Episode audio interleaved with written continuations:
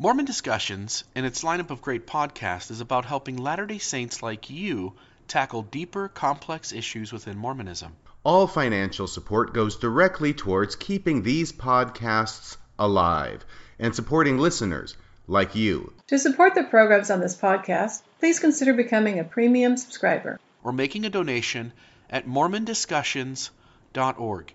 Again, that's Mormon Discussions, plural with an S on the end, dot org. Donate today and support programs like Mormon Discussion, Radio Free Mormon, Mormon Awakenings, the Mormon Wellness Project, Mormon History Podcast, Marriage on a Tightrope, and others. If these programs benefit you and you want to see these continue, please consider making an annual donation starting today. All donations are tax exempt inside the United States and go towards keeping the podcast alive.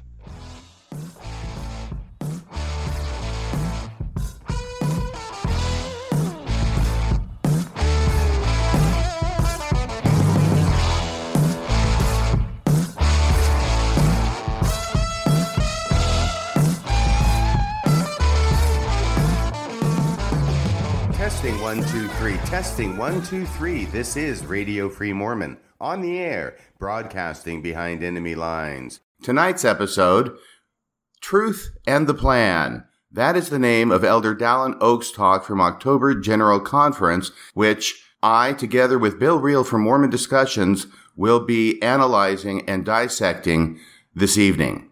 Welcome to the program, Bill. How are you doing, uh, RFM? Grateful for the chance to kind of sit with you and have this conversation uh, about Elder Oaks Talk.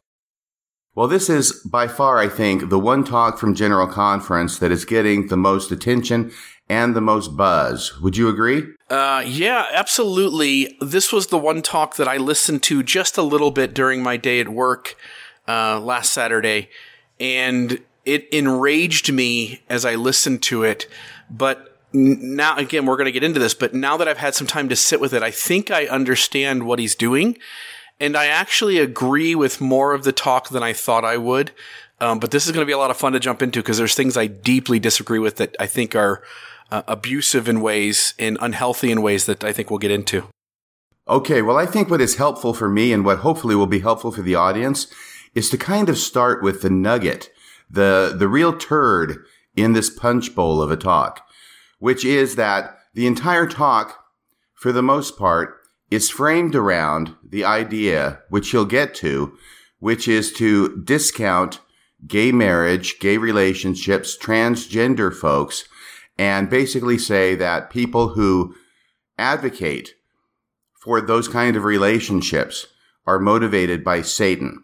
Yeah, and that's certainly uh, a harmful message when we paint things in such binary terms. When we say, look, there's the us and there's the them, and them is controlled by the adversary, influenced by the devil, and us, we've got God on our side. And I think as we go through this talk, we'll see some deep logical holes in that kind of ideology.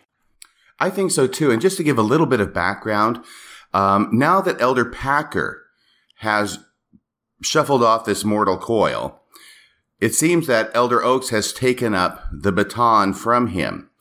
And repeatedly, he is the one general authority that I keep hearing banging this particular drum of an anti gay kind of marriage. He throws in anti transgender here for good measure. But it seems like he is the one who is doing this. And he does it under the guise primarily of the proclamation to the world on the family. In prior talks he's given in General Conference, he has elevated this proclamation, just a proclamation, mind you, signed by the 12 apostles back in 1995. You and I both did a podcast on the political background and underpinnings of why it was that that proclamation was created in the first place, which was to give the church legal standing in a gay marriage dispute that was going up the Court of Appeals in Hawaii back in the 1990s. You remember that podcast, right? I do, and I think everybody should check it out because I think it's important to understand Elder Oak's role as well. Uh, going back that far, and even going back further, by the way, 1984, Elder Oaks is a junior apostle just recently called into the 12, and he is given the assignment as a lawyer, as a former uh, Supreme Court justice in the state of Utah. He's given the assignment to lay out the future possibilities of where he thinks the so-called gay agenda is going to go and how the church can combat that.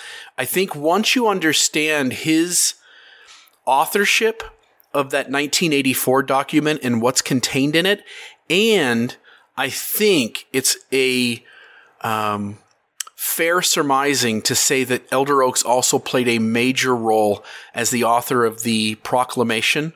Uh, once you understand those two things, you understand why he, out of all top 15 leaders, seems to trump this issue over and over and over again, while, while none of the other 14 seem to want to touch this directly with a 10 foot pole. Right. And Elder Oaks talks about this issue and his anti-gay message is not restricted just to general conference talks because even back in June of this year, 2018, when the church was having their big Be One celebration regarding the 40th anniversary of allowing blacks to have the priesthood and go to the temple, he gave the, excuse me, uh, Elder Oaks was the one who gave the talk. It wasn't enough just to allow the performers to have the celebration. Elder Oaks had to stand up as an old white man above the stage on which the performers would be performing and give his talk where he talked not only about how wonderful it was that the Lord had finally changed his mind, though he didn't know the reasons and had no clue as to what the reasons were, but that the Lord had finally changed his mind to allow blacks to have the priesthood. He wanted to make sure that the audience understood that even though the church no longer discriminates against blacks, it sure continued to discriminate against gays. And I thought the most atrocious thing about that talk was basically welcoming all the black people into the church on equal terms with the white people in the church. But at the same time saying, now that you, black people, can be one of us on an equal footing in the LDS church, we want you to join with us in our continued discrimination against homosexuals. As we do, we express special appreciation for our marvelous members of African descent, especially our African American members who have persisted in faith and faithfulness through a difficult transition period of fading prejudice. Now we unite together in concentrating our attention on the glorious post 1978 effects of that revelation in blessing the children of God all over the world. As our prophetic leaders declared at that time, the Lord has now made known his will for the blessing of all his children throughout the earth who will hearken to the voice of his authorized servants and prepare themselves to receive every blessing of the gospel. Yeah, it, it I, I, noticed that as well. You and I have talked about that behind the scenes. Uh, it seems like every, every time Elder Oaks gives a talk, there's some long range uh, workings that he's trying to maneuver in. He's trying to solidify certain positions. And, and I want to say, I think it's important as we get into this talk um, that he's doing the very same thing. So, two things that I would want to bring up. One is that I would want uh, any listener to go back and to read that 1984 uh, document. Uh, it is and give me a second here. I want to make sure I name it right. It has so, a long title. It does. It is titled Principles to Govern Possible Public Statement on Legislation Affecting Rights of Homosexuals by Dallin H. Oaks. I would want every listener to go back and read that. When you understand that Elder Oaks, again, is the author of the entire way in which the church has operated in dealing with homosexuality, with dealing with the, the LGBT issue, which, as you pointed out, now includes, which that term obviously always included transgender, but which Elder Oaks is now going on the attack with them as well. Um, the other thing I would want the listener to pay attention to as we go through this audio is Elder Oaks splits his talk up into three sections. Section one uh, seems to lay out the idea that spiritual truth uh, stands on its own and is not affected by secular truth. He does that for a reason, um, because he goes into in section two, he wants to establish uh, crucial, uh, unnegotiable parts of the plan of salvation that are under attack right now by science, by secular learning, by availability of information. And then he lays out in section three why the church does what it does based on those unnegotiable uh, concepts, those unnegotiable doctrines, those unnegotiable beliefs in our theology. And so he's he's essentially saying, look, there's we are uh, we are encountering increasing pushback um, by the world because the availability of information and secular learning and the studies of science are moving one direction. Meanwhile, the church is holding ground that um, wants to maintain positions that are being pushed at very hard um, by by secular learning. And then Elder Oaks is saying like, but we can't give these things up. If we give these up, it fundamentally changes our theology and we will lose our authority. And then he lays out why we do some of the harmful things we do based on the first two sections. Um, I think it's just important because, and again, I know I'm rambling now, but when we listen to this talk, this talk can be enraging. But I think if you slow down, set your emotion off to the side, and just listen to what he's doing and try to understand why he's working in the order he is and why he's covering the ground that he does, I think you can see that this is actually well thought out it's a well written, well orchestrated talk um, because it's designed to accomplish certain things so that future Latter day Saints and future leaders of the church cannot um, renegotiate these things. He's trying to entrench some ideals, some concepts, so that future leaders cannot change it. And I think when you see it with those eyes, you begin to understand the brilliance, if I'm honest, about what this talk is. I agree with you. The thought occurred to me that this talk is a masterpiece of propaganda. And a little bit less pejoratively, it is his legal brief in support of the position of the church, the current position of the church anyway, related to gay marriage and transgender issues. Yep. Yep. Absolutely. So, are you ready to play the first paragraph from Dallin Oaks talk? Let's dive in. I think we'll be hitting the stop button quite a bit, but let's uh, let's see how far we get.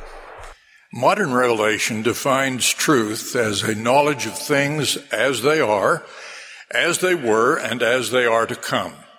That is a perfect definition for the plan of salvation and the family, a proclamation to the world. This is the opening paragraph of Elder Oaks talk, and what he wants to do in the very opening sentences is cement in the audience's mind the idea that the family proclamation technically the family of proclamation to the world, is truth.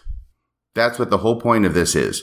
And his main comments that he makes later on about social issues is going to go back and quote from this proclamation to the world on the family. So the very first thing he does is says, this is truth. Modern revelation defines truth as a knowledge of things as they are and as they were and as they are to come. That is a perfect definition for the plan of salvation and the family a proclamation to the world.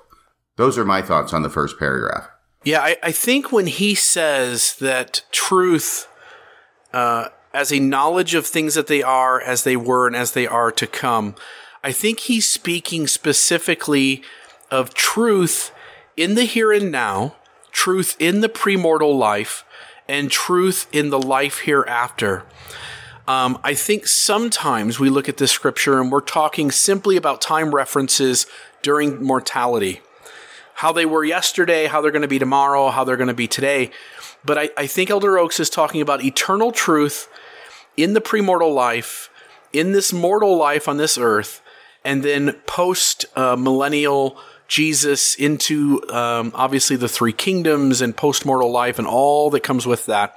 And, and I think he sets up his talk saying essentially, there is truth that is present in spheres of existence that you and I don't know about. And so we have no right, um, using secular means, to challenge the things that we don't even comprehend from other spheres of mortality.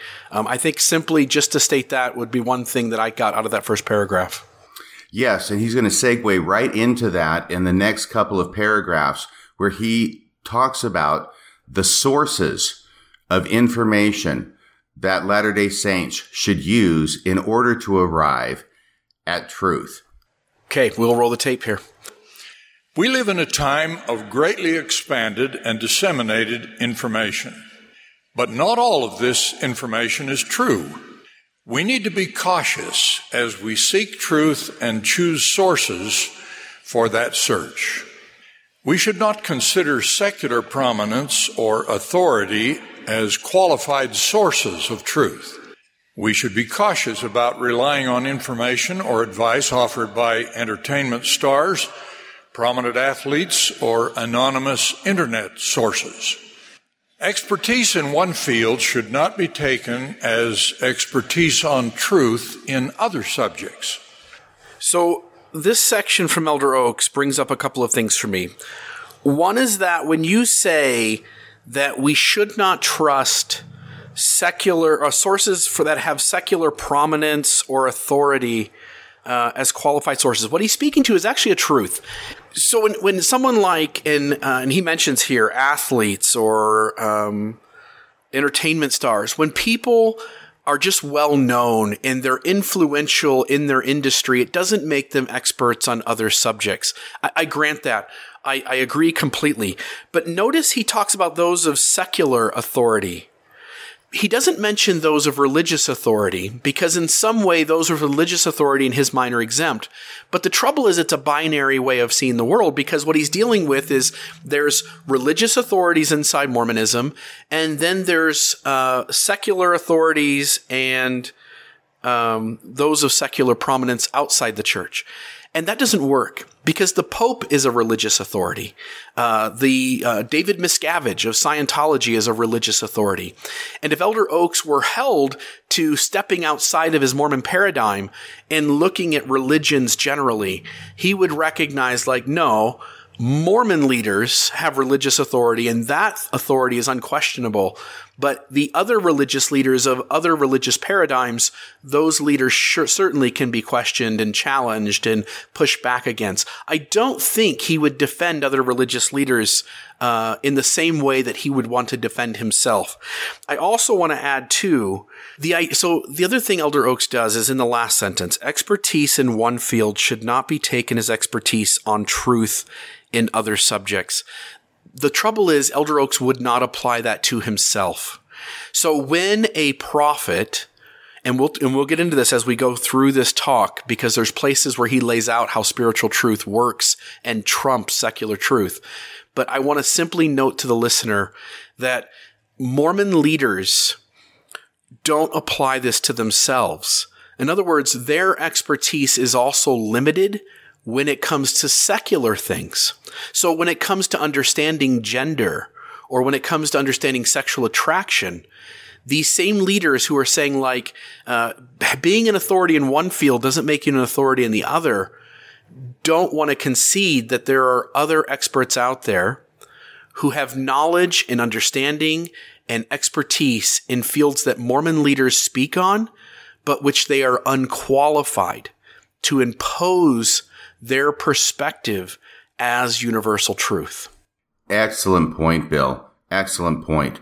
I was looking at some of those same comments in this paragraph. First off, he's going to tell us what are the correct sources to search for truth. That reminds me of that meme, that cartoon that you'd put up on your Facebook page with the stick figures talking about, we want you to search for the truth. Here's a list of the approved sources that you can look in. Do you remember that one? Yeah, I do. And, and that's very much the way Mormonism operates. These are the questions you can ask. These are the sources you can look at. Um, and, and obviously anything outside of that is forbidden, but at the same time, questions are honored. Yes. And we, uh, like you say, he speaks in general platitudes at this point, things with which it is difficult to disagree as a general proposition. But you are absolutely right that when push comes to shove, he excludes these principles from applying to himself or to other church leaders. Like when he says we should not consider secular prominence or authority as qualified sources of truth. Well, if he's going to play on an even playing field, he should also be willing to state that we should not consider religious prominence or authority as qualified sources of truth. Yeah, and they're not, right? Like he if he if his feet were held to the fire and he was told that hey, the pope claims to be a religious authority for the Catholic Church, and Catholics believe through the Spirit, as they interpret it, that this is the leader of their faith, Elder Oaks would want to reserve space to allow people to deconstruct that. Yes, and in the final line of that paragraph, which I think you quoted as well, expertise in one field should not be taken as expertise on truth and other subjects. Well, what we have up here is Elder Oaks addressing us, whose career was in law. He was, as you say, a justice on the Utah Supreme Court. And really, if he's going to be fair in applying these principles he's propounding, you mean that expertise in the field of law like he has should not be taken as expertise on truth in religion. Right, right. So unless Jesus or God have actually come down and sat with Elder Oaks and lined out what eternal truth is, simply imposing that he feels good about things and hence he has a right to impose his ideas as trumping anybody else's simply falls short if you walk that logic out to all those in the world who feel the truth of the things they believe in. Yes, and I wanted to ask you a question about this one other statement that he makes in the same paragraph. We should be cautious about relying on information or advice offered by entertainment stars, prominent athletes, or anonymous internet sources. Now, a couple comments first. Elder Oaks does this a number of times. What he tries to do is he tries to make a list of things where the first couple of things are obvious no brainers, yes.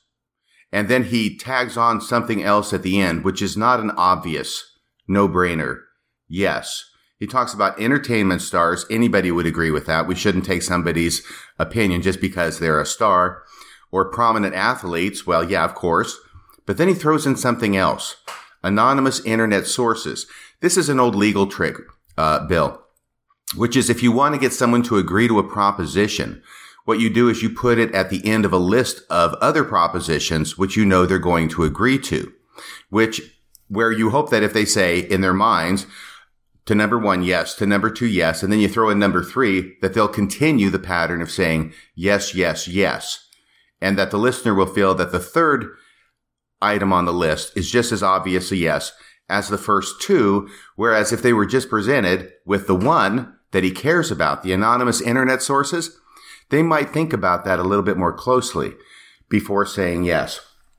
Now, I wanted to ask you, who do you think Elder Oaks is talking about when he says you got to be cautious about relying on anonymous internet sources? I, I wonder if, in part, he's talking about people who go under anonymous names, like, uh, let's see, hmm, maybe Radio Free Mormon? I know. I didn't think of myself when he said it, but that's because I'm so humble, Bill. But, but I, but other people said, Oh, he's talking about you. And I said, No, I don't think he's talking about me. No, he's talking about you. But I do know that uh, they're certainly having a lot of trouble with Mormon leaks over the past couple of years. And that seems to qualify as an anonymous internet source in the sense that Mormon Leaks is publishing documents received by anonymous church sources from the church.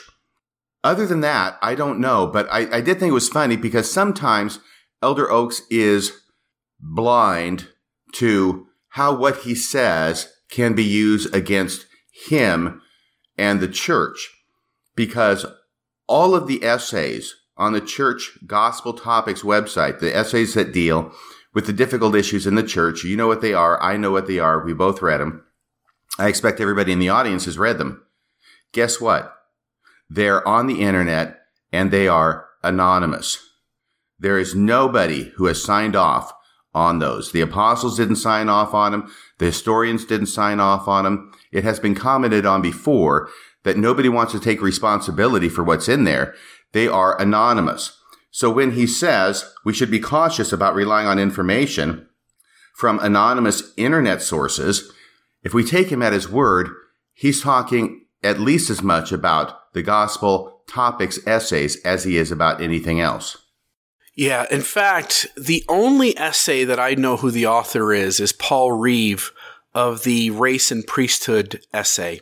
And the only reason I know that is because he f- came out and said so publicly on a a different podcast where he was he was talking about that essay and talking about his research into that issue.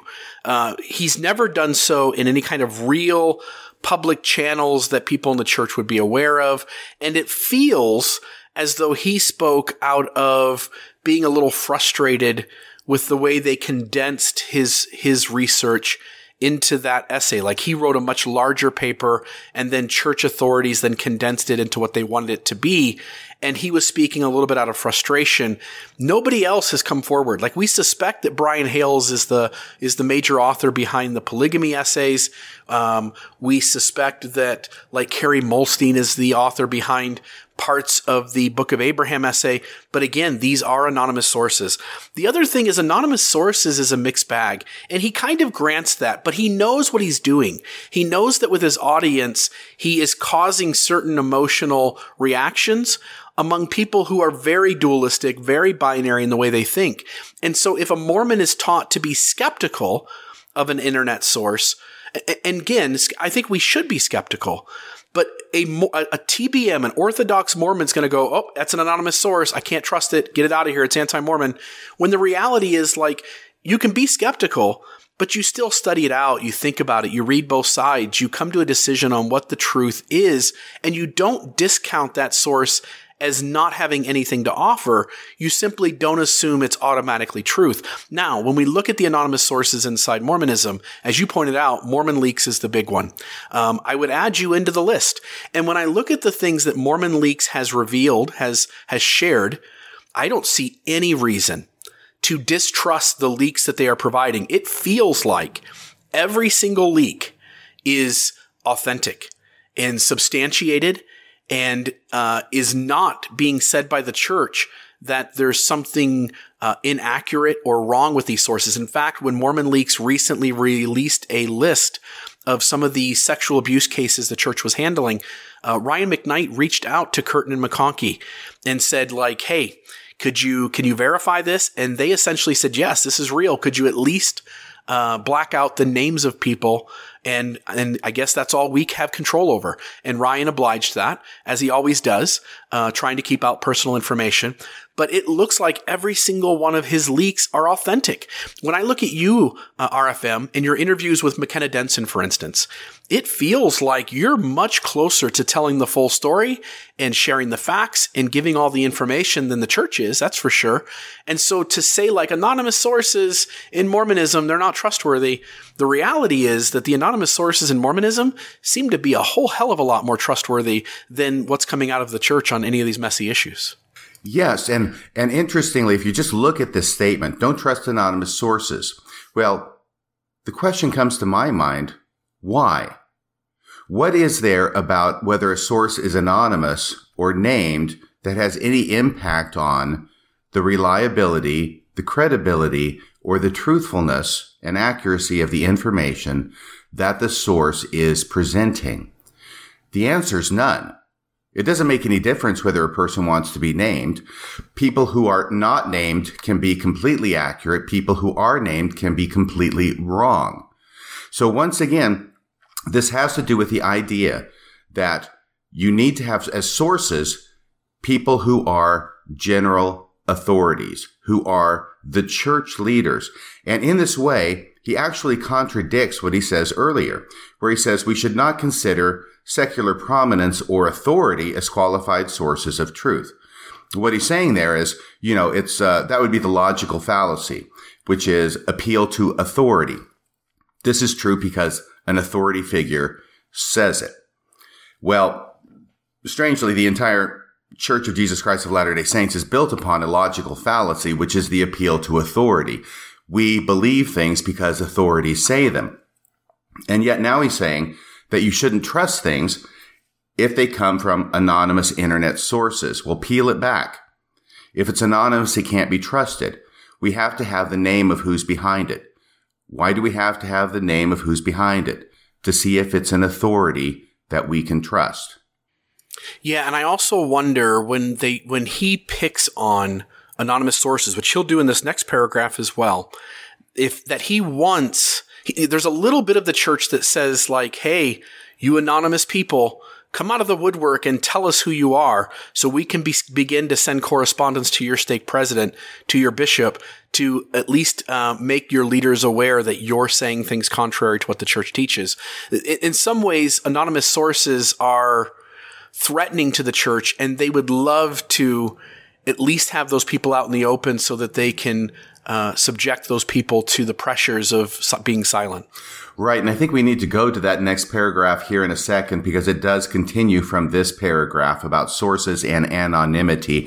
But before we do, I just want to throw in this other example from Mormon Leaks. If in any way he's trying to impugn Mormon Leaks as releasing documents from anonymous sources and therefore we can't trust them, it was one of the leaks, other than the one that you talked about. I think it was the um, the chart with all the bubbles in it of the the anti Mormons and people that were enemies to the church. Um, and I believe that that was the one where the church itself wrote a cease and desist letter to Mormon Leaks asking them to take it down because Mormon Leaks was using church property. Do you remember that? Yeah, I do. I remember that. So they admitted it was authentic. In other words, that's our that's our property. Take it down. Well, it sounds like it's pretty authentic to me. They couldn't make the claim unless it were actually their property. It seems the anonymous sources in Mormonism are way more accurate and everything seems to be true and substantiated as far as it possibly can be with everything that these anonymous sources, yourself included, have put out. And finally, stating the obvious, I like it that Elder Oaks is worried enough about the impact of anonymous sources that he's trying to brush members back from the plate of listening to them or reading them. Mm, beautiful. Yep. Play the tape. We should also be cautious about the motivation of the one who provides information. That's why the scriptures warn us against priestcraft. If the source is anonymous or unknown, the information may also be suspect.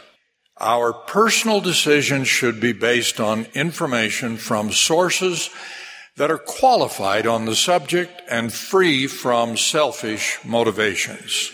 Okay, starting with what he said last, our personal decision should be based on information from sources that are qualified on the subject. Well, I guess that makes sense. And free from selfish motivations. Well, I think that probably makes sense too, as a general proposition. But the deal is, Bill, let's just, let's talk frankly here. When Elder Oak says this, he's referring to himself. He is the one who is qualified on the subject. He is the one who is free from selfish motivations, and therefore he is the one that can give information and is going to now give the information to the LDS church on which he expects them to base their personal decisions. Yeah, everything he says here this feels like a very deceptive couple of uh, paragraphs or and, and we're saying paragraphs because we're looking at the text of the talk from LDS.org, and they often split things up, even with just a sentence here or there. But these two sections, uh, when he says we should be cautious about the motivation of the one who provides information, absolutely, but that includes everybody. That includes Joseph Fielding Smith when he talked about the age of the earth. That includes Brigham Young when he said that uh, Adam was Heavenly Father. That includes Bruce R. McConkie when he said a lot of the ridiculous, stupid stuff that he said. It includes uh, um, uh, Spencer W. Kimball, who said that masturbation leads to homosexuality. You see, when we look at Mormonism, as elder, as you point out, uh, RFM, Elder Oaks wants to establish that religious authorities inside Mormonism can be trusted and nobody else can. But the reality is that Mormon leaders are wrong a lot about a lot of things. Mormon leaders have speculated. When I look at George Albert Smith and when he talked about the race uh, and priesthood ban, uh, he was wrong about a lot of stuff. These guys don't get a free pass. And it's crucial the TBM's going to go, but that doesn't feel right. I want to trust these guys. Okay, that's fine. You can say that, TBM. But the reality is, if we say, like, we're going to be reasonable, we're going to be rational, we're going to be logical, Mormon leaders are wrong left and right. They're wrong all the time. So when we say we should be cautious about the motivation of one who provides information, amen. But that includes every living prophet and dead prophet that we've got. It includes all 15 prophets, seers, and revelators. It includes all the past leaders of this church. There is no good way to establish when these guys are speaking the truth and when they're not. So these guys should also be looked at with skepticism when they speak. And then he says, that is why the scriptures warn us against priestcraft. That's a whole nother animal. That is folks who are taking in money in order to uh, give a message a certain way to keep that money coming in or to keep that praise coming in. And again, I don't think Mormon leaders are, um, what's the word I want to use? Exempt from that. And then you have the last sentence, which I think is just a flat out lie. If the source is anonymous or unknown, the information may also be suspect. That's true, but you don't have to have those qualifiers. Anytime anybody speaks on a subject, the information may also be suspect. You don't need to say like with anonymous people, it's suspect, but with non-anonymous people like me, Elder Oaks, it isn't suspect. It's suspect with everyone. Listeners, when RFM talks, be suspicious of what he's saying. Be skeptical. When Bill Reel says something, be skeptical. Go read about it. Go look into it. Go read both sides. See what, if, where the truth is and if it's what that person is saying or not. But being anonymous has nothing to do with that.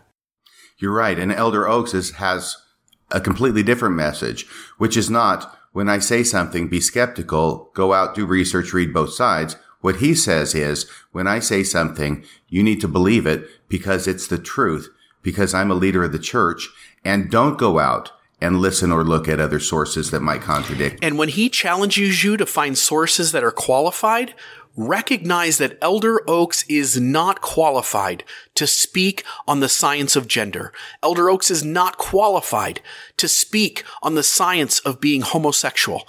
Elder Oaks is not qualified, nor was Joseph Fielding Smith qualified to talk about the age of the earth, nor was Bruce R. McConkie qualified to talk about the race and priesthood, nor was Brigham Young qualified. For whatever reason, think about this, nor was Brigham Young qualified to teach that Adam was Heavenly Father. Isn't that strange that prophets are deeply hit or miss even on foundational subjects of the gospel? Spencer W. Kimball, masturbation leads to homosexuality. Again, I've said these, but it's important to recognize that like we all want to believe. We all want to believe in the faith we were raised with, the church that we converted to. We want to hold it as true.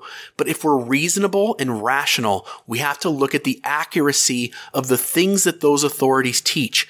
And if those authorities taught an abundance of things and we felt the spirit about those things and some of them turn out to be wrong and some of them turn out to be right and some of them turn out to be unprovable one way or the other, we have to recognize that these men have no more access to truth or the ability to be sure themselves of truth or the ability for us to be sure that they're teaching truth than any other Joe or Jane out there. And Elder Oak seems to anticipate your argument about science. And because of that, in the next section, he is going to take scientific truth and put it to the side and say that's a completely different subject. And there's other truth out there other than scientific truth. That's the truth that's important. That's the truth that's eternal. That's the truth that I'm going to give to you when I teach you about my anti-gay, anti-transgender message. Before we go to that, can I just make one other comment since it's kind of personal to me? When he says, if the source is anonymous or unknown, you're right, that's me. The information may also be suspect. I find this really difficult to swallow, Bill, because I am anonymous. The church has made me be anonymous. The reason I'm anonymous is because if it were found out who I am and it came to the attention of church authorities, they would likely move against me to discipline me and probably excommunicate my ass. And what effect that would have on my family and other people who are very close to me would be extremely detrimental. I don't have to illustrate why that is. I think anybody who knows anything about Mormonism understands the ramifications of the situation. So the first thing is that the LDS church, by the way it deals with people with questions, well, frankly, with people who are telling the truth, Bill, is to drive them underground and to try and make them anonymous. In other words, the church made me anonymous. And once having made me anonymous, now the church is going to say, well, because I've made you anonymous, now nobody should trust what it is that you have to say.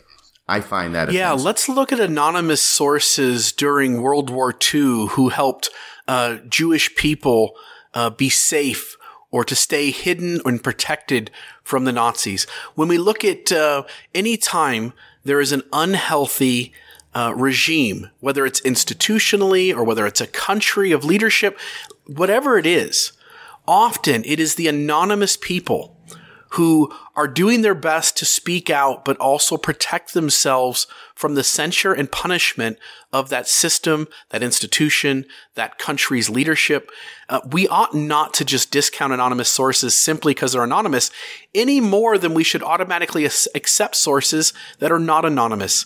All human beings are hit and miss on the information they believe and the information they share, and everyone should be skeptical of all people when they speak and to test the things that they say.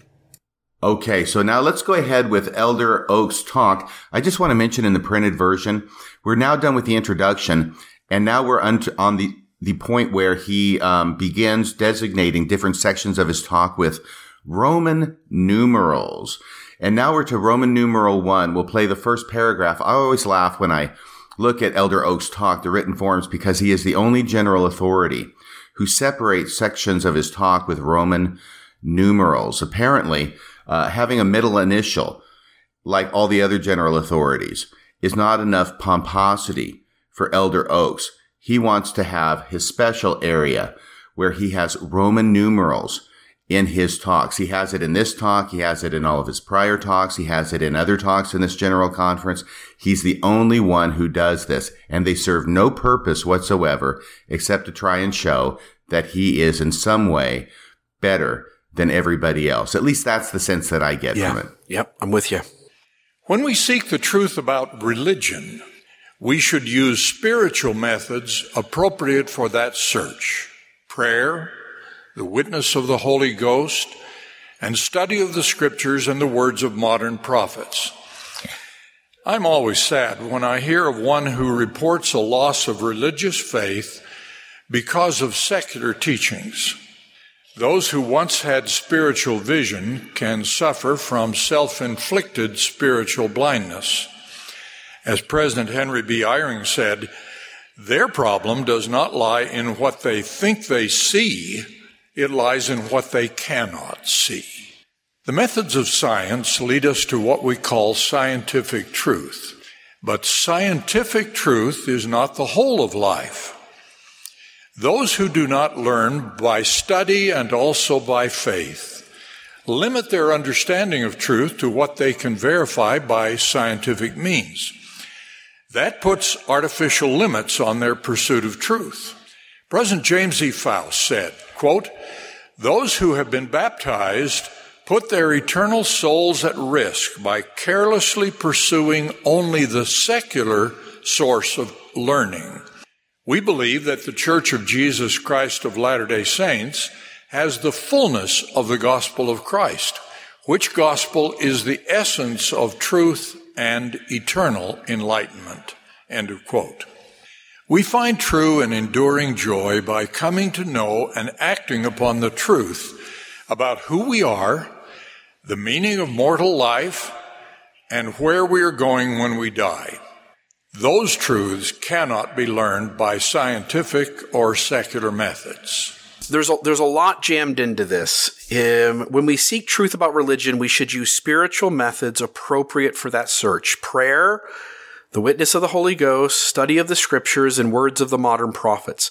So my, my question would be to an Orthodox member who's listening, uh, and I think everybody else listening already understands this, that let's test, let's test how accurate prayer is for testing the truth of the claims within Mormonism when Mormon leaders are talking about um, th- ideas or theology within Mormonism. So, when George Albert Smith said that those of color were cursed in the premortal life, when George Albert Smith taught that interracial marriage was sin, when George Albert Smith taught that these people of color carried the curse of Cain. When Spencer W. Kimball talked about the causes of homosexuality. You see, these men imposed these ideas as doctrine, as truth. They felt the Holy Ghost telling them that these things were true. Us, as members in those days, we felt the Holy Spirit confirm to us that those teachings were true. Um, I can testify of that. Like when I was a member of the church, uh, active in the church, uh, going every Sunday, participating fully, I felt the spirit of that when I joined the church. That I'm like I was sorry to those of color, but I knew the truth, and the truth is hard, but I knew it was true. And yet today, current leaders disavow those past teachings.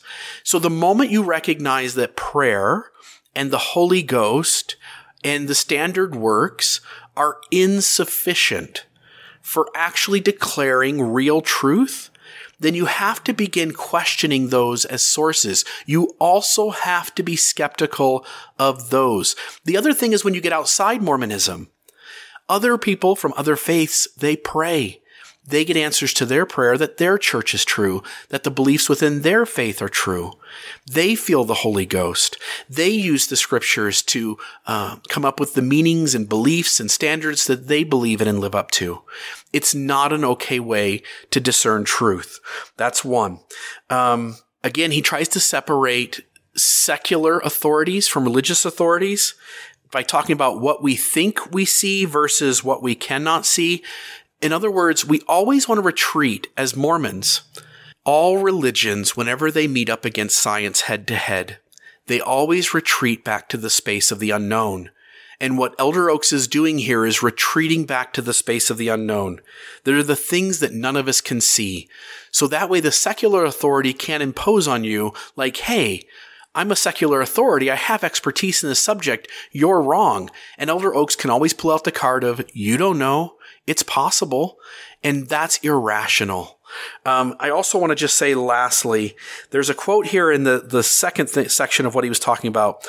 Those who do not learn by study and also by faith limit their understanding of truth to what they can verify by scientific means. The opposite of the coin is also true.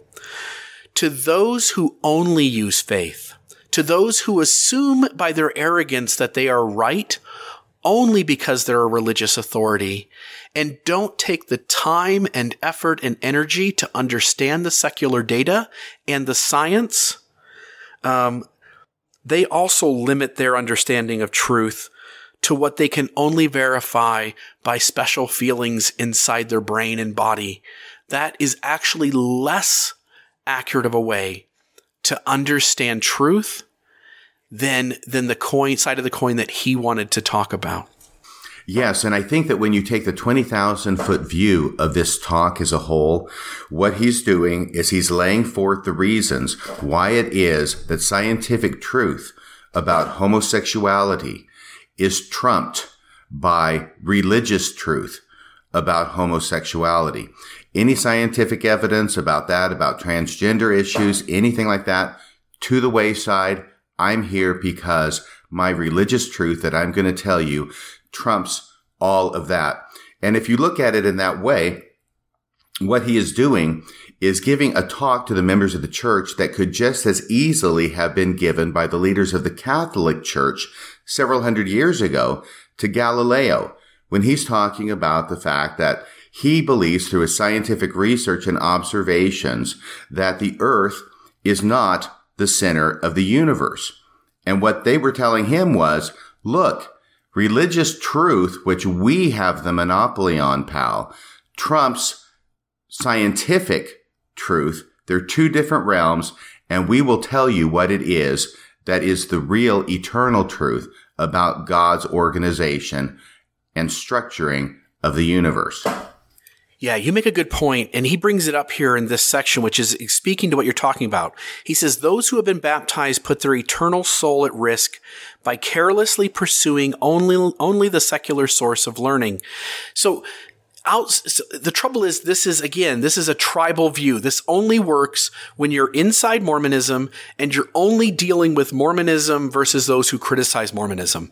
When you step out of that paradigm, when you leave the binary world, the dualistic world, and you say like, there's lots of tribes, there's lots of religious systems, there's lots of institutions, uh, and they have certain mechanisms and behavior, they vary in beliefs. When I step outside of it and I look at, say, Scientology or the Jehovah's Witness, when I look at uh, uh, Islam and its various uh, branches, including some of the extremist factions, when I look at uh, the Seventh day Adventists, or as you pointed out, the Catholic Church, think about it. If I say to a Scientologist, those who have uh, read Dianetics, those who have joined Scientology, they put their eternal soul at risk by carelessly pursue, pursuing only the secular source of learning. The reality, as you point out, RFM, is that it is secular learning and it's stepping outside of listening to only our tribal authorities that tells us, that informs us, that helps us understand that these systems aren't true that Scientology isn't true. You're not going to find that out by listening to David Miscavige and, and all of those who underneath him teach and instruct the fellow Scientologist. You're only going to learn that Scientology is untrue as a Scientologist by looking up Google, uh, doing internet searches, reading books of people who have left, and studying why people leave and why the beliefs fall apart it doesn't in other words what elder oaks is presenting is a it's a fallacy. It's not true. It's not a true statement. And it doesn't work the way he said it does. And the moment you step outside your tribe it becomes obvious. Every mormon would recognize that elder oaks statement is untrue if we asked them to place themselves in another religion and to explain how they would decide how they would figure out that that religion isn't what it claims to be. I think that the masterpiece of Elder Oaks talk is his ability to assemble general propositions that are true and obvious and axiomatic on their face and then apply them in a completely incorrect manner. I want to just make another couple comments on this section before we go to the next one. I know we're going to go through it a little bit faster now because we have been lagging a bit and dwelling too much on the beauty of this talk. Uh, he does another list. Remember, I talked to you before about lists he does where he lists a couple of obvious things, and then he throws in the thing he really wants the person to continue to assent to. He does that too. He says at the beginning of this section, Roman numeral one, when we seek the truth about religion, we should use spiritual methods appropriate for that search. Prayer, that's number one on the list. The witness of the Holy Ghost, that's number two. Who's going to argue with this? And study of the scriptures and finally, the last thing, which is the most important thing for him that he wants to slip in there, the words of modern prophets. So when you take out all the other stuff that he really doesn't care about, all he cares about is the words of modern prophets for crying out loud. He's saying that as a general proposition, when we seek the truth about religion, what we need to listen to is the leaders of the Mormon church. And more specifically, you need to listen to me because that's really all you need to do if you're going to seek for the truth about religion.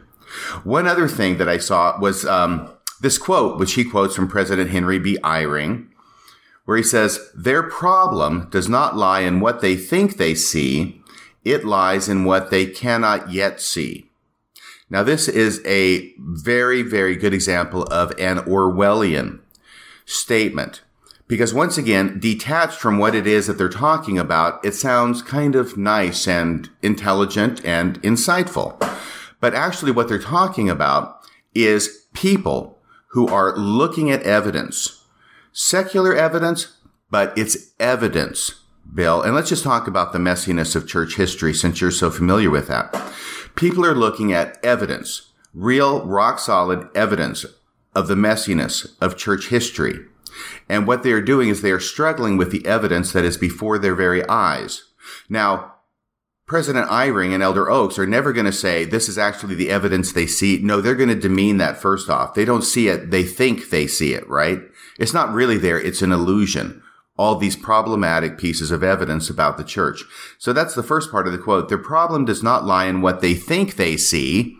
See how demeaning that is in such a subtle way? It's not in what they think they see. They don't even really see it. They just think they see it. No, their problem lies in what they cannot yet see.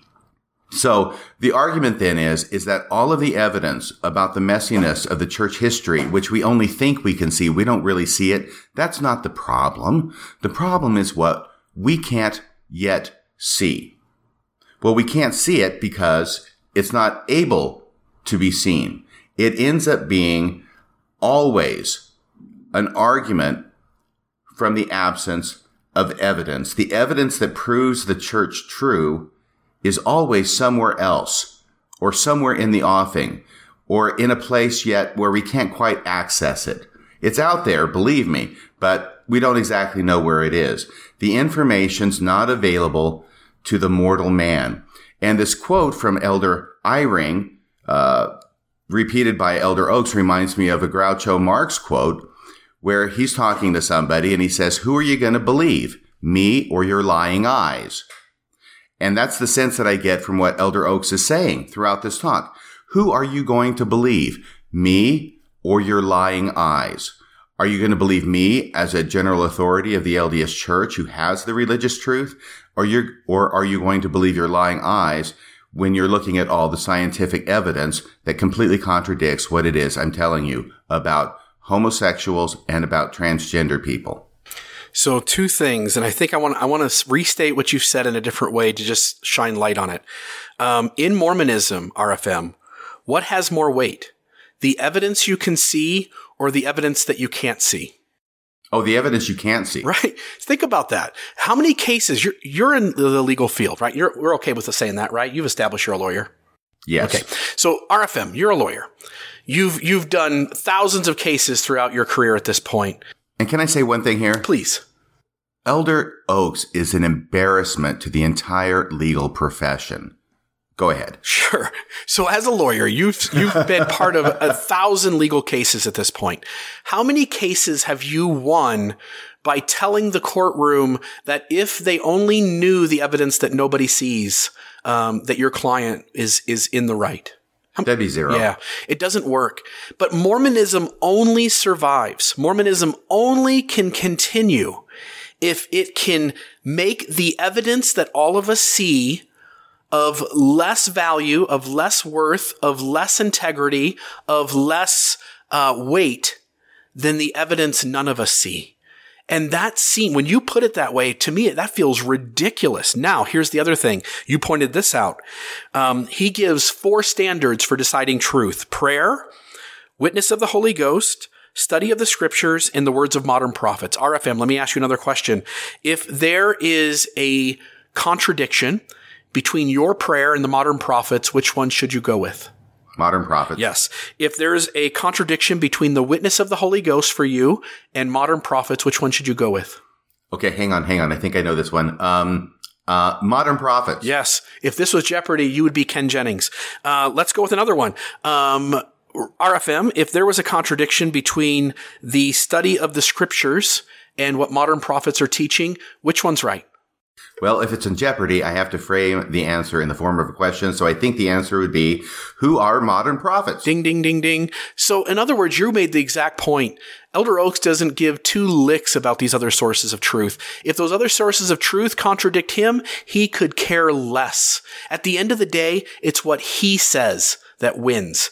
And it doesn't, these other sources, as you point out, are only thrown in so that you go, yep, yep, yep, uh, yep. And the reality is that he doesn't give two licks about any of those other ideas. It's only what he says that really matters. And he's trying to establish here hardcore. And I think he's doing it for a reason, which is that he wants the junior apostles to understand that this theology, whether there's evidence for it or not, that this is the ground that Mormons have staked out, and this is the ground that Mormons are going to hold uh, come hell or high water. And so he is entrenching that look, this is how we figure out truth. These are the doctrines which he's about ready to go into. These are the doctrines that are non negotiable. And then he's going to go into, as we pointed out earlier, why we apply things the way we do based on these first two uh, sections of, of how we decide what is truth and what are the things that are non negotiable. Right. And I just want to underscore for the audience that you and I are not just speculating about his position about modern prophets trumping the Holy Ghost. He has gone on record within the past year at a broadcast devotional, a face to face devotional, where he stated that if you get a, an answer or a revelation from the Holy Ghost that contradicts the teachings of the church leaders, well, he's not going to say you didn't get a revelation, but you didn't get it from the right source. I had an experience once with uh, some members who sought my counsel uh, in this circumstance. They said, Our parents have told us that they've gotten a revelation that they don't need to pay tithing and they don't need to attend church anymore. What do you think of that? And I said, Well, I don't question your parents' revelation, but they got it from the wrong source. right, right, because modern prophets trump the Holy Ghost for you. Even though Moroni, right, said, By the power of the Holy Ghost, you may know the truth of all things, which also shows that Elder Oaks is contradicting uh, scriptures. But again, that doesn't matter. Modern prophets in Mormonism automatically trump any other source of truth, even though the scriptures tell us and testify and back up as a second witness Moroni's statement that it's by the power of the Holy Ghost that you may know the truth of all things. Yes. And by the way, that is a good place to just go back for a second to his warning against priestcraft. That is why the scriptures warn us against priestcraft. That comes from 2 Nephi 26, 29, which actually says in a remarkably good description of Elder Oaks, he commandeth, God commandeth that there shall be no priestcrafts, Elder Oaks. For behold, priestcrafts are that men preach and set themselves up for a light unto the world, that they may get gain and praise of the world but they seek not the welfare of Zion. Well, some of those can be debated, but I think that the part of priestcraft that certainly applies to Elder Oaks is that he is preaching and setting himself up for a light unto the world. Physician, heal thyself. Yeah, he, you're right. He has set himself up so that he is the authority that trumps the truth that one feels inside themselves, even though the scriptures and ancient prophets and Jesus, most importantly, seems to point to the individual discerning for themselves the changes that they need to make and the things that need to believe in and the things they need to deconstruct. As you point out, when it comes to the definition of priestcraft, Elder Oaks himself has set himself up as the end all be all of voices of truth. Yes, and can I just say this here? I know the Book of Mormon has a lot of problems when it comes to its historicity, but I still maintain that there are truths to be found in it. And in that sense, at least for me, it qualifies as scripture. This is one of those places. I think the Book of Mormon knocks it out of the park on this verse. Yeah, amen to that. Going on. I will now speak of restored gospel truths that are fundamental to the doctrine of the Church of Jesus Christ of Latter day Saints. Please consider these truths carefully. They explain much about our doctrine and practices, perhaps including some things not yet understood. There is a God who is the loving Father of the spirits of all who have ever lived or will live. Gender is eternal. Before we were born on this earth, we all lived as male and female spirits in the presence of God.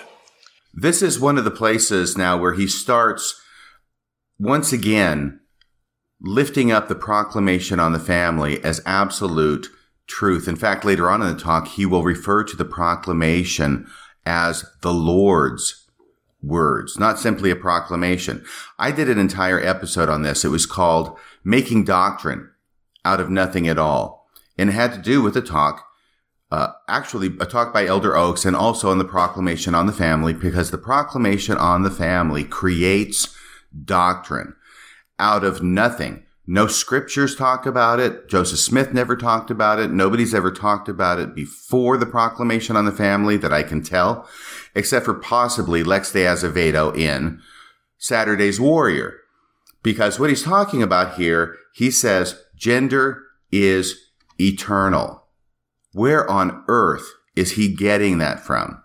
He's either pulling it out of his arse or he's pulling it out of the proclamation on the family because that is actually a quote from the proclamation on the family.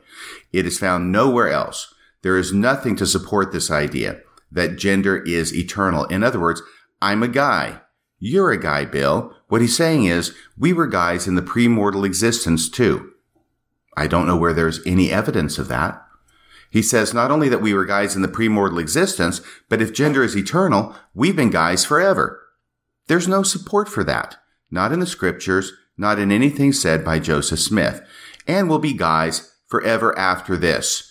Well, now you get into a little bit more where you could say Joseph Smith talked about that maybe somewhat in uh, section 132. And maybe Alma sort of talks about it when he says, you know, the resurrection will come to all and will be resurrected in the exact same body we have now. There might be a little scriptural support for that, but it's the premortal stuff and the eternal stuff which I object to. This is a wholesale creation of doctrine in the LDS church. It is based on nothing except for the proclamation on the family itself. And I think he knows why it, I think he knows it's shaky. And that's why in leading up to it, he says it's truth two times. He says, I will now speak of restored gospel truths that are fundamental to the doctrine of the Church of Jesus Christ of Latter-day Saints. Please consider these truths carefully. And then he says, gender is eternal. Before we were born on this earth, we all lived as male or female spirits in the presence of God. Well, this is a fundamental building block of his argument against homosexuality and especially against this particular part, especially against um, gender identity. So he wants to establish this as truth, but he has to do it by going to the proclamation on the family. And I just wanted to state that there is no doctrinal basis for this claim. The closest it gets to is Saturday's Warrior, with the boys and girls falling in love with each other in the premortal existence and promising that they will meet once they go down to earth the, as you point out, again, as i am always stating this, and maybe I'm a broken record, this is such a binary way of looking at the world. So you have male and you have female, and males act in certain ways, do certain things, have certain responsibilities, and females act in certain ways and and do certain things and have certain responsibilities. Um, that doesn't hold up. When we dig into the science, which Elder Oaks has already discredited, the secular sources. When we get into the science, we realize that gender is very fluid. It's along a spectrum. How one is born physically. Some people have both a vagina and a penis. Are we to make out that they are some, somehow both genders in the premortal life and in the postmortal life? And if that's true, why does the church force those people to move into one camp or the other. And we have no theology for this third gender. And it's not just three genders. There is, again, a whole spectrum of genders. It is possible to have male DNA and yet to physically and mentally inside one's head be a female fully. There are, there are human beings who look like a woman, who get pregnant and have children, who have male chromosomes. Like this gets messy. And for Elder Oaks, again, to say like my religious authority and my arrogance of knowing that there's only male and female and knowing that this is the way those two genders express themselves, he is ignorant and unaware of the reality of what we know about gender. The science is moving deeply into one direction and Elder Oaks is refusing to go along. Here's the other thing. He wants to play both sides of the coin. Um, when the family proclamation came out, it was important to the church to establish, and I could go back and find it. I don't have it in front of me, but there are statements from church leaders that say that the family proclamation is a collection of already existing doctrine and principles. But as you point out, RFM, that's not true. In fact, in order to keep uh, imposing certain ideas and concepts and doctrinal points, they have to use the family proclamation as the source of that because that's the first place it shows up. So it's, if, if not, then the church could go somewhere else. The family proclamation has never been accepted as by common consent as binding on the saints. In other words, it's not a source. If we were just to stop talking about the family proclamation in a hundred years, nobody would look at it as an official source within the church. It's not canon. It's not it's not understood as a prayer. It's not understood as the witness of the Holy Ghost. It's not understood as scripture. And yes, the modern prophets point to it, but it's not the modern prophets themselves. It's not one of the standards by which we decide truth. It's a statement outside of those. Um, the idea that some of these concepts originate in the family proclamation in spite of LDS leaders telling you that all of these things were existing doctrines and principles uh, collected together in one uh, statement uh, should be concerning. Right. The word they continue to use is reaffirmation. The proclamation is a reaffirmation of the teachings of the prophets since the beginning of the church. And I, somebody in conference, I can't remember who it is. I, I thought it might be Elder Oaks, but apparently it isn't. He refers to the proclamation and says the exact same thing. It's almost like it's built into the wiring that anytime they mention the proclamation, they have to describe it as a reaffirmation of teachings of the church, of the prophets of the church. Now, if we can go, I know we're not too far into this talk and we're already well into this recording. If you can go to the next two paragraphs where he introduces the Mormon Tabernacle Choir. Oh, wait a second. No, he says the Tabernacle Choir at Temple Square. this may be one of the first references in General Conference to the new name of the Mormon Tabernacle Choir. But then he goes down, and if you play two paragraphs, I just have one comment at the end of the second paragraph from where we are. We have just heard the Tabernacle Choir at Temple Square sing, I will follow God's plan. That is the plan God established so that all of His Spirit children could progress eternally. That plan is vital to each of us. Under that plan, God created this earth as a place where His beloved spirit children could be born into mortality to receive a physical body and to have the opportunity for eternal progress by making righteous choices. Time and time again, Elder Oaks and others talk about agency, and he talks about it here that God created this earth, a place for his children to be born so that they could receive a physical body and to have the opportunity for eternal progress by making righteous choices. Unless your parents are gay. Every time they talk about individual accountability and agency, it is undercut by the November 2015 policy where they take it away from the children of parents who are in a gay relationship. They don't have the ability to make righteous choices, to be baptized. They don't have the ability to make righteous choices, to receive the priesthood and advance in ordinations in the priesthood. They don't have the ability to make righteous choices to go on a mission because their parents are gay.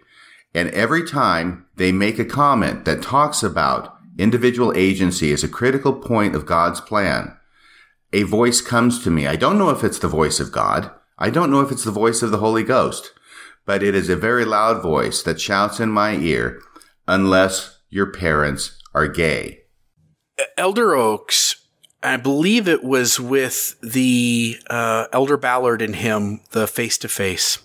But Elder Oaks imposed when when we're having this conversation that the reason Elder Oaks and the rest of the leadership, minus a few who we know got deeply upset at the church's move at putting in stone those changes from November 2015, Elder Oaks in that face to face with Elder Ballard, I believe that's where it was, imposed that, you know, it's, it's your problem, RFM. It's my problem. It's those who struggle with this. It's their problem. They don't recognize it was done out of love. We took the agency, which is an internal principle, we took that. The leaders of the church said we took that away from these people out of our love for wanting to protect them from not having to make these tough choices within their families. And it's nice. I mean, that sounds all fluffy and nice when he says it. But when you understand the logic of walking that out, the church has no problem with agency when it benefits them, and they seem to have no problem with throwing agency under the bus when it hurts their mission. And I simply want to say if agency is an eternal principle that is so loved and protected by LDS leaders, then your point is golden, which is why in the hell did you, did you force and take away those decisions from within those families when the right to make those choices belongs to those individuals and belongs to those families and doesn't belong to the church. Right. And as you say, they do it out of love for them. And similarly, uh, what Elder Oaks is going to go on and say in this talk is that basically they're withholding uh, blessings and ordinances from gay people and from um, gay people who act on their gayness, which I would consider a fully gay person, uh, transgender people who act on their transgenderness. Um, and they do it out of love. And that's one of the things that's kind of disgusting about this whole thing is that he justifies the unchristlike conduct of apostles of the Lord Jesus Christ toward the marginalized in society. And they justify it by love. He invokes the name of Jesus Christ in it. And I'm reminded of another trenchant insight from LDS scripture that it was Satan who out of love for his brothers and sisters was going to remove their agency in order to save them all. Right. And he did it out of love, right? Absolutely. what what greater love could you have for your brothers and sisters than to guarantee that they would all go to heaven? Right. To save everyone. Everyone will make it back. But you and I, we sat in gospel essential classes. We sat in gospel doctrine classes where that lesson was given. And we all had conversations in that room about how agency is so important that it's going to be worth losing a few of us, right? Agency is so important to the plan of salvation that we're going to risk some people not getting back to God. And here's the trouble is that agency isn't important enough though to let these individuals and these families make these choices. One seems way more weightier than the other, and yet it's the other where they decide to break this eternal principle and throw it under the bus. Well, I'm frequently reminded of the quote from Orson Scott Card, who said that in the LDS Church, agency is the ability to do what you're told to do. so, so there's no agency at all. right. Okay, at this point, Elder Oaks is going to go on for quite some time talking about very basic LDS concepts. He's going to talk about, you know, God's plan for his children, their immortality. He's already added the part about we're male and female from forever and premortality and God creates this earth and they come down there and what we're supposed to do is we're supposed to get together and get married in the temple so that we can go to the highest heaven in Mormonism. And what we're going to do is we're going to play this a little bit faster than the rest so we can get through it because really this is a snooze fest. Believe me. So we're going to play a little bit faster. We're going to get to some points where we want to comment after he goes through this. So can you do that with the tape, Bill? To be meaningful, mortal choices had to be made between contesting forces of good and evil. There had to be opposition, and therefore an adversary who was cast out because of rebellion was allowed to tempt God's children to act contrary to God's plan. The purpose of God's plan was to give his children the opportunity to choose eternal life.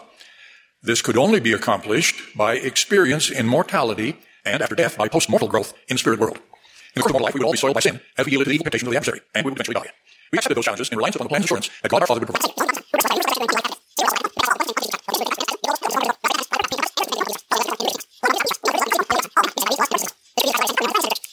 Is focused on more than mortal relationships. Eternal relationships are also fundamental to our theology. The family is ordained by God. Under the great plan of our loving Creator, the mission of His restored church is to help the children of God achieve the supernal blessing of exaltation in the celestial kingdom, which can only be attained through an eternal marriage between a man and a woman. We affirm the Lord's teachings that gender is an essential characteristic of individual premortal, mortal, and eternal identity and purpose. and that marriage between man and woman is essential to his eternal plan. Finally, God's love is so great that except for the few who deliberately become sons of perdition, he has provided a destiny of glory for all of his children. All of his children includes all who are dead. We perform ordinances for them by proxy in our temples. The purpose of the Church of Jesus Christ is to qualify his children for the highest degree of glory, which is exaltation or eternal life. For those who do not desire or qualify for that, God has provided other, though lesser, kingdoms of glory. Anyone who understands these eternal truths can understand why we members of the Church of Jesus Christ of Latter day Saints think as we do and do as we do. All right, so we get to this section here where what it feels like Elder Oaks is doing is he's looking out across the crowd of the millions of Latter day Saints who are watching. And actually, I don't think that many people are watching. So there are there's 16 million Latter-day Saints on the membership rolls of the church. We we gather from both said and unsaid public sources. I mean, again, these are anonymous sources, some of them, so we probably shouldn't trust them. But for things that are said out loud um, by credible known sources, as well as less credible unknown sources, we have an understanding that the activity rate in Mormonism is somewhere around 30 to 35 percent. Uh, we also know that millennials, based on Jana Riess's uh, uh, studies and surveys that she's done among Latter day Saints that most active millennials don't watch General Conference. So it's actually getting to the point where we can start to say very few people are watching General Conference. But of the 50, of the 16 million who are watching, of those who are participating, Elder Oak seems to be looking across the vast audience and making a point that if you are bothered, if you're bothered by how the church treats those who are LGBT, that you should keep in mind that for those who don't uh, achieve or want or qualify, I don't know the exact words he uses, but yeah, so desire or qualify for the celestial kingdom. There are other kingdoms of glory, of lesser glory, but glory nonetheless. And he then makes the point that um, we essentially ought not to worry so much because for those who don't achieve the celestial kingdom, there are these other kingdoms. They exist, and their glory is above and beyond what we have here. So here's his exact words. Uh, it says that the family is ordained of God under the great plan of our loving Creator. The mission of His restored church is to help the children of God achieve the supernal blessing of exaltation in the celestial kingdom, which can be attained only through an eternal marriage between a man and a woman. Now, the idea that the LDS church does this great service to mankind seems strange when you take the 20,000 foot view and you see how few people in the world are Mormon or especially even lesser amount of people when you look at the history of the world. Um, as Elder Cook points out, the church from here on out is just going to be a few people, few in number, even though we're across the earth. Um, as you and I talked about in a in a previous uh, conversation. Um, but Elder Oaks here is saying the church is playing this vital role, and yet it's such a small number of people that it, it plays that role with. It goes on to say we affirm the Lord's teachings that gender is an essential characteristic of individual, premortal, mortal, and eternal identity and purpose, and that marriage between man and woman is essential to his eternal plan. So first, he's setting in stone, like this is the ground we hold, and we're not budging. So now, for those in the audience who feel a poke, now he's going to try and explain to you that you don't need to be feel so bad about this that there's that there's good things in store for the people who don't qualify. God's love is so great that except for the few who deliberately become sons of perdition, he has provided a destiny of glory for all of his children. The purpose of the Church of Jesus Christ is to qualify his children for the highest degree of glory, which is exaltation or eternal life. For those who do not desire or qualify for that, God has provided other, though lesser, kingdoms of glory.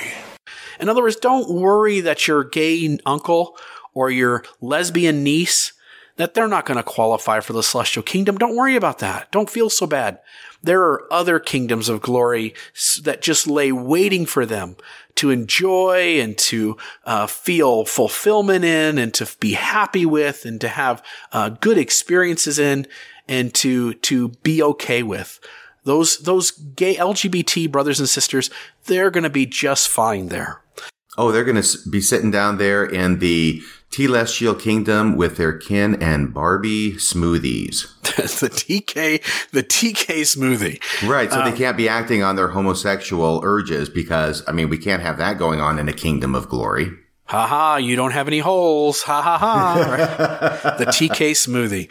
Um, he says all of his children includes all who are dead. We perform. So again, he's saying like your gay uncle, your lesbian niece, they're dead, but we're still going to do ordinances for them and they're still going to go to a kingdom of glory. We perform ordinances for them by proxy in our temples. The purpose of the church of Jesus Christ is to qualify his children. Again, think about the small, minute number of human beings who the church can actually help qualify outside the ordinances, which all receive, by the way, the actual church interaction with human beings, helping them qualify for the celestial kingdom is minute. He says, the purpose of the Church of Jesus Christ is to qualify his children for the highest degree of glory, which is exaltation or eternal life. For those who do not desire, or for those who do desire but do not qualify. So those who do not desire or qualify for that, God has provided other, though lesser, kingdoms of glory. This to me is abusive. This was the worst part of the talk for me. This is the part that just grinds me. Um, I am deeply bothered by the idea that we should be satisfied as human beings that those who don't fit into the binary, um, limited, small mind view of the plan of salvation that Mormonism offers here, that Elder Oaks is sponsoring, that we should be okay with it because our loved ones who don't fit that box, they get to go to some other kingdom that's really nice too, just not as nice as where we go. Yes. And when you made that comment about uh, your gay uncle or your gay niece who's dead and will do the proxy work for them in the temple, that certainly struck me as macabre because the very words that he's speaking are causing more and more gay members of the church to wind up dead because they're taking their own lives. And going back to, once again, the quotations from the proclamation on the family, right before this paragraph, you quoted it yourself, Bill, where he says, we affirm the Lord's teachings that, quote, Gender is an essential characteristic of individual, premortal, mortal, and eternal identity and purpose, unquote. That's from Proclamation on the Family, Making Doctrine Out of Nothing at All. And he goes on, and that, quote, marriage between man and woman is essential to his eternal plan, unquote. That's also from the Proclamation on the Family. So he is quoting and using as the bedrock for his argument certain quotations from the proclamation on the family. And those are the specific quotations which we know from our previous discussion and analysis were inserted into the proclamation on the family specifically for the purpose of giving the church standing to file amicus curiae briefing in the Hawaiian courts on the issue of gay marriage. But the thing that's really interesting to me is that he has now shifted the language. It's very subtle what he does, but it's very important. You notice he says, we affirm. You can't talk about the proclamation on the family without using the word affirm. But up to this point, it has always been the proclamation on the family affirms the teachings of the past prophets of the church. You remember that language, Bill. That's what he always says. Now he changes it. Now the proclamation on the family isn't affirming the words of past prophets. Now the proclamation on the family is the Lord's words himself. He just upgraded this to a full blown revelation. And what he says is, we affirm the Lord's teachings that gender is an essential characteristic. You have got to watch this guy every second. He's using the same kind of language with the, the word affirm, but he just shifted it. Now the proclamation is no longer what prior prophets have said, which itself was untrue. We went over that, right? But now the proclamation is the Lord's own teachings. So the family proclamation becomes ground zero and now is the source that leaders from here on out can point back to because Elder Oaks has established uh, this this new this new space. So from here on out, we can go forward saying that's where we get this from. Yeah, now think how circular this is. Elder Oaks was in the quorum of the 12. He signed off on it. As you said, he probably has his fingerprints all over it and was responsible in large measure for drafting it. So he drafts a document back in 1995, and now he's using it to buttress his anti-homosexual, anti-transgender arguments in 2018. And he's calling what he wrote the Lord's teachings. Well, I guess it's good to be king. Yeah, and and again, I, I simply want to jump in and just say how uh, deeply uncomfortable I am with what is being taught here because as you point out, there are members of the church, and I think this is an important point to make. There are members of the church who want nothing more to be Mormon. While you and I deconstructed Mormonism and to some extent we've stepped back or stepped away from Mormonism, at least in activity and on some levels belief, uh, these folks, the LGBT believing members of the church, they want to be Mormon. They want nothing more than to be there.